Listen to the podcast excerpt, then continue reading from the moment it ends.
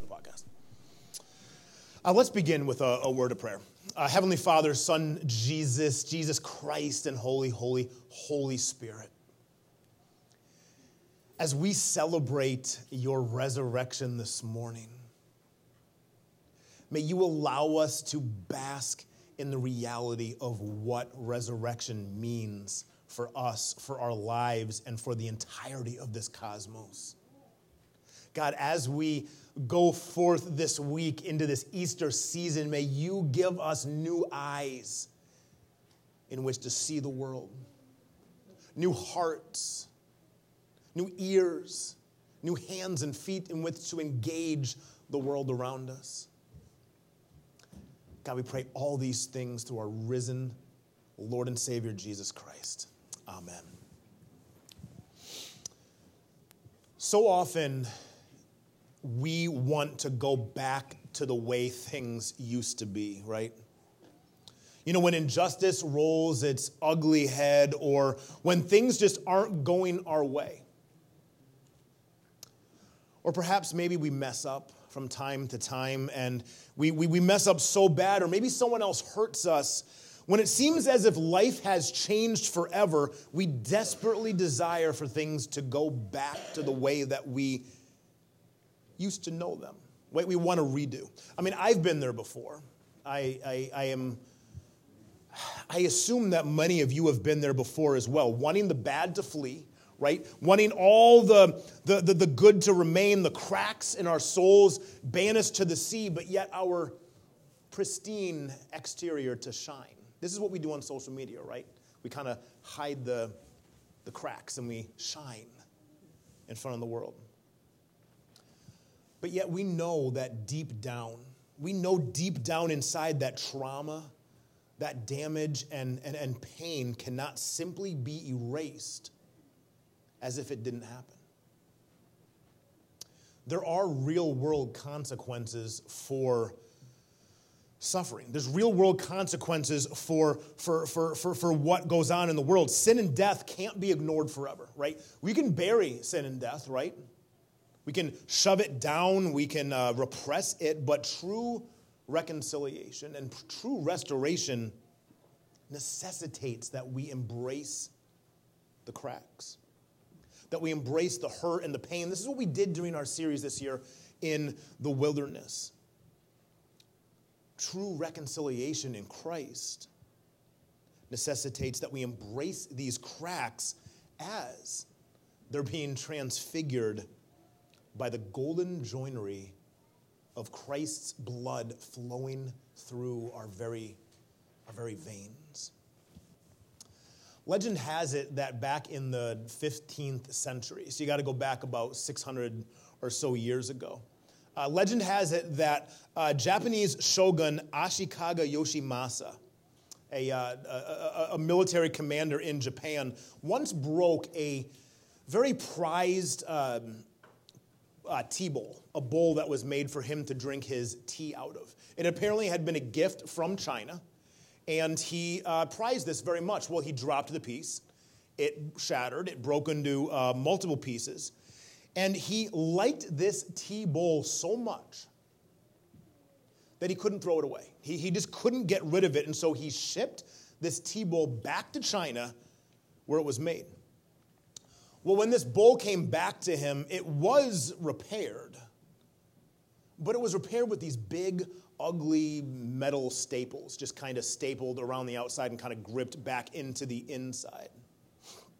And so Yoshimasa, he was disappointed to say the least. He employed his best Japanese craftsmen to search for a more aesthetically pleasing way to fix his prized tea bowl. This led to the ancient Eastern art form known as kintsugi. Kint in, in, in, in Japanese meaning golden, and sugi, joinery. So, uh, kintsugi, a, a, a, golden joinery. This is uh, done by mending the areas of the breakage. You can see this in the picture that's behind me, okay? Um, it, it's, it's mending the areas of the breakage with a lacquer dusted or mixed with powdered gold. This is a very revered and culturally sought after art form in, in Japanese culture. So much so, so that actually people have been known to purposely buy pottery, break them, and then use this ancient art form to put them back together. You see, kintsugi treats the cracks and its repair as a part of its history, as a part of its antiquity, um, rather than something to disguise. You see, kintsugi doesn't try to hide the flaws, but actually helps these flaws stand out, but with a golden significance. Speaking of things that are being put back together, the great theologian of the first century, St. Paul wrote this. He says it this way in his letter to the church in Corinth. This is 2 Corinthians 5:17. Paul writes, Therefore, if anyone is in Christ, they are a new creation. They are a kaine creation. The old things, the ancient things have come along, they've passed along, and behold, the new has now come into being. Now, the word that Paul uses here for new is really something magnificent. He uses this word kainos. The root word is kainos. It's a word that we don't really have an equivalent for in English. And I think that in English, when we hear the word new, we instantly go to like a new phone, right? Or, or, or a new car. And so when we're looking at words like this and we hear Paul talking about the new, it can be tempted, we, can be tempted into thinking that this is how Christ makes us new. As if God is just starting over from scratch. As if he's just getting rid of the old and beginning again with a brand new species of human beings. Right? Just like we would do with a phone or a car. We, we, we don't really tend to take our, we, I don't think anyone has an, the iPhone first generation anymore. We usually don't just tinker with it until we get it fixed and then use it for the rest of our life. It usually gets put into a landfill and we buy the next phone. Yet the Greek word for this type of new, this kind of new iPhone, new car, this shiny and showy new, is a word called neos. We actually get our English word neon from it, something that shines and is kind of bright. Neos is that new type of technology, that fast fashion, if you will. Objects that are showy and they'll hold our interest, but we will lose, you know, we'll lose uh, our, our, our fascination with them eventually. Kainos, the word that Paul intentionally uses here is categorically, it's, it's a different word altogether than, than this word neos. Uh, artist and author um, Makoto Fujimura, he translates this word as new newness. He translates the word kainos as a new newness. Sort of like a caterpillar, right? A caterpillar becoming a butterfly, yet even more. As in, yes, there's a transformation taking place, but it's more than that. It's actually a transfiguration. Um, uh, Fujimura says, uh, says this in his uh, book Art and Faith. Fantastic book, by the way, if you, uh, if you want to read a book called Art and Faith by uh, Makoto Fujimura. He says that kainos, in the way that Paul uses the term here in 1 Corinthians, is not just naming a new species of human, but it's a new concept of what a species even is. Did you catch what he said?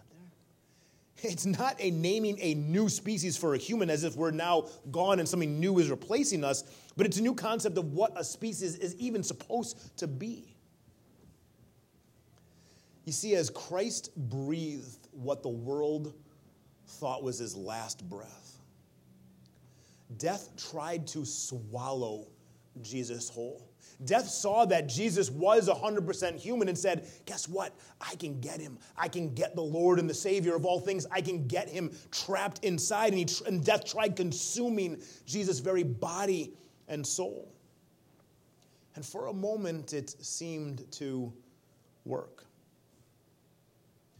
Because when you read through the gospel accounts, his friends were, were sad. Jesus had told them numerous times, I must suffer these things and then I'll build this temple in three days. But his friends were sad, his fanatics were disappointed, and his disciples were very afraid. All that they had been a part of over the last number of years had been broken, shattered just like a piece of pottery that fell to the ground you get the sense that they thought that death was having the final word. Just as it had for every human that they'd ever known, death was now having the final word. Jesus' life was taken away from him. This kingdom that he was talking about, this kingdom he was trying to usher in, seems to have failed. The revolution that Jesus started, this triumphal march into the city we talked about last week, seemed to be all for naught as their leader, the one who they called Messiah, was laying dead in a tomb. Abba, Abba, Papa, I can just hear them lamenting. Abba, Papa, how can things have gone this horribly wrong? How, how can we possibly move on? Papa, are we next? Maybe we shouldn't have followed him. Can't things just go back to normal? Can't things just go back to before we even met him.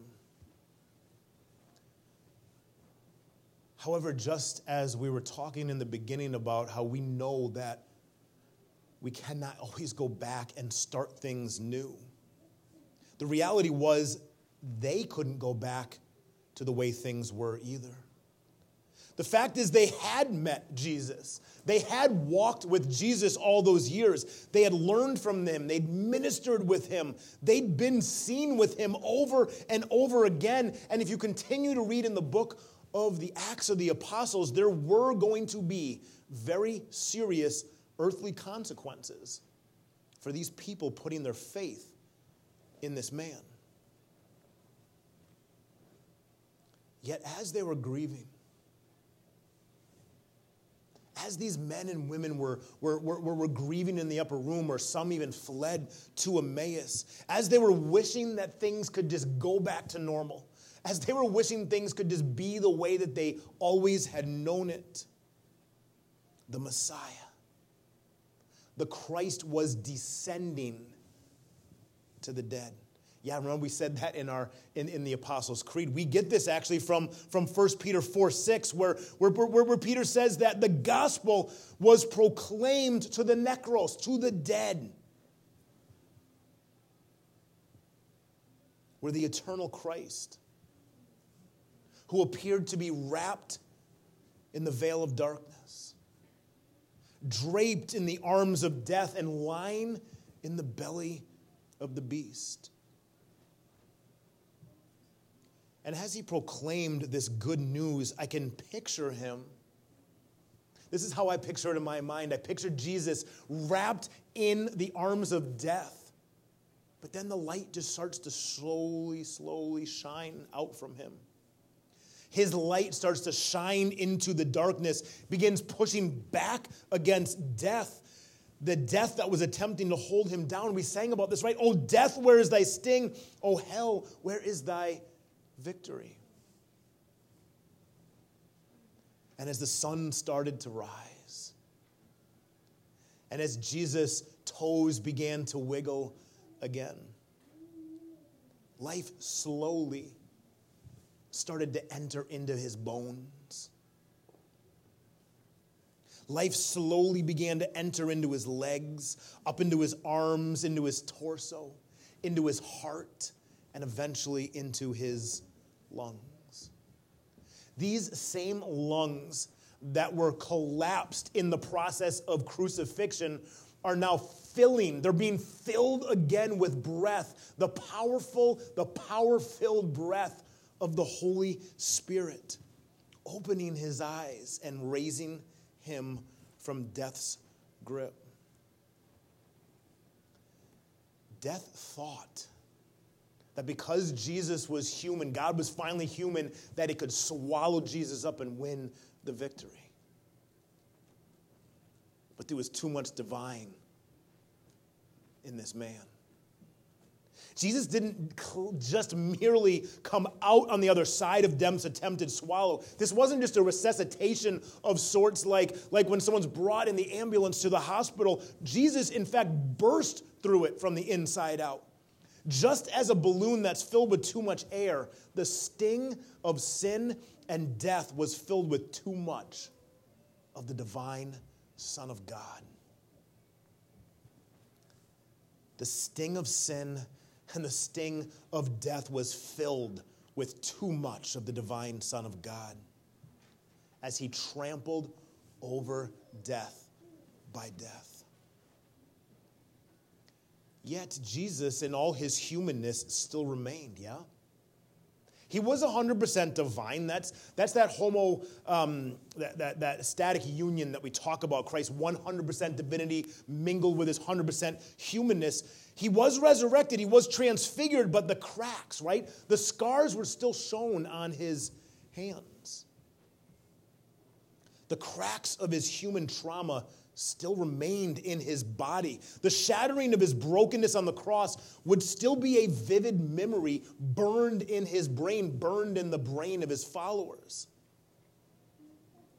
Things couldn't go back to the way that they'd been, even for the Christ. But yet they shouldn't have. Because now these cracks were being filled with the golden joinery. You could call it the kintsugi of heaven's glory. Resurrection says that these bodies are good, blemishes and all. Resurrection harkens back to that garden in Genesis when the Creator looked at everything He made and said, It is very good.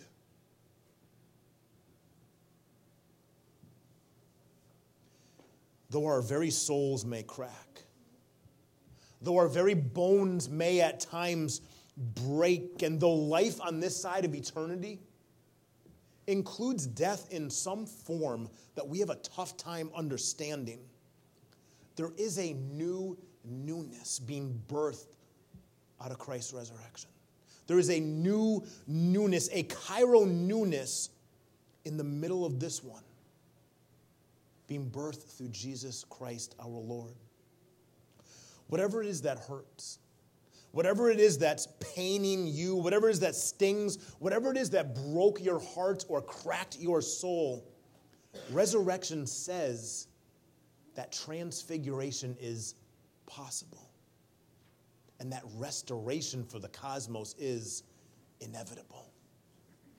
Resurrection is, insists that in conquering death, Christ is bringing something new into this world. Christ is bringing something new, and that those cracks in our pottery, those cracks in our soul, do not have the final word. Resurrection says that death does not have the last word. This is resurrection a new newness that isn't interested in simply throwing the old away. This is resurrection. It doesn't decimate and destroy in order to bring life, but rather puts the pieces of our brokenness back together. Resurrection is filling the cracks, filling the effects of sin and death with a lacquer, not made of a golden compound mixed with a dust, but resurrection is filling the cracks of our brokenness with a lacquer made of Jesus' blood and his final, or actually, has to say, first breath in that garden. Resurrection says that we too, in some mysterious way, in some way that we cannot comprehend. Resurrection says that somehow, some way, that over the last 2,000 years, people have been joining on to this story. And resurrection says that somehow, some way, that when we trust in this story, newness of life and resurrection can be a very possible aspect of ours. My friends, the invitation this Easter Sunday is for us to simply allow that golden lacquer of Christ's blood and that first breath in the garden to fill in all the cracks in our bones, our bodies, our hearts, and our souls. Let's pray. Heavenly Father, Christ Jesus, risen Son of God, and the Holy, Holy, Holy Spirit. Would you allow us to not simply want to hide the cracks of our interior and our exterior, but instead to allow the golden joinery of your blood and your resurrection to fill those cracks, to fill our souls, to fill our hearts with all the things of the eternal Christ, all the joy that comes with you and your resurrection. God, we pray all these things this morning and this week as we pray in the words that you yourself taught us to pray. Our Father, who art in the heavens, hallowed be thy name. Thy kingdom come, thy will be done on earth as it is in heaven. Give us this day our daily bread and forgive us our debts just as we forgive those who are indebted to us. And lead us not into temptation but deliver us from evil. For thine is the kingdom and the power and the glory forever and ever. Amen.